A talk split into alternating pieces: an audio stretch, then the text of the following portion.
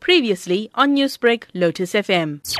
In the morning, I saw her packet there, but that, that thing was not out. So I just thought the bin trucks will come and they'll pick it up. So that was like between half past six and seven. But then when I was going to the shop, I saw the dog of mine was trying to, you know, wake the baby up. I think he realized it's a baby.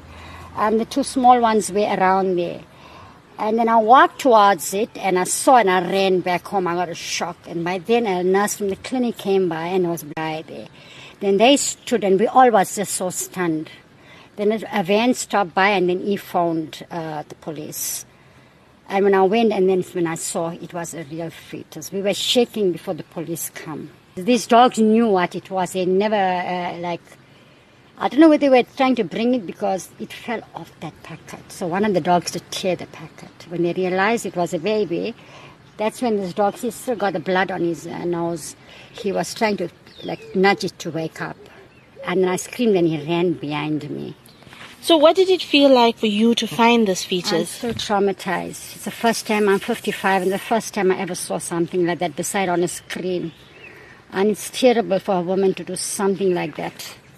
Really, really. I was crying, I was shaking because I was just so shocked, so shocked.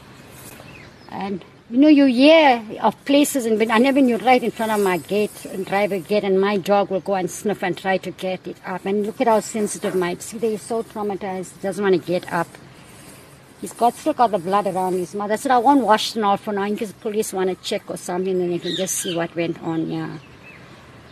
But I, I'm not sure where that packet came from. But because it is a bin day, I think that they put it in the bin. I'm not sure. I'm just saying. And one of the dogs must have sniffed and dragged it. I don't know which one because a lot of dogs on this road they walk freely. So, but I know my dog was there, but that packet was screaming for him to come down. But he's trying to get my attention there because he's coming to me and he's going back.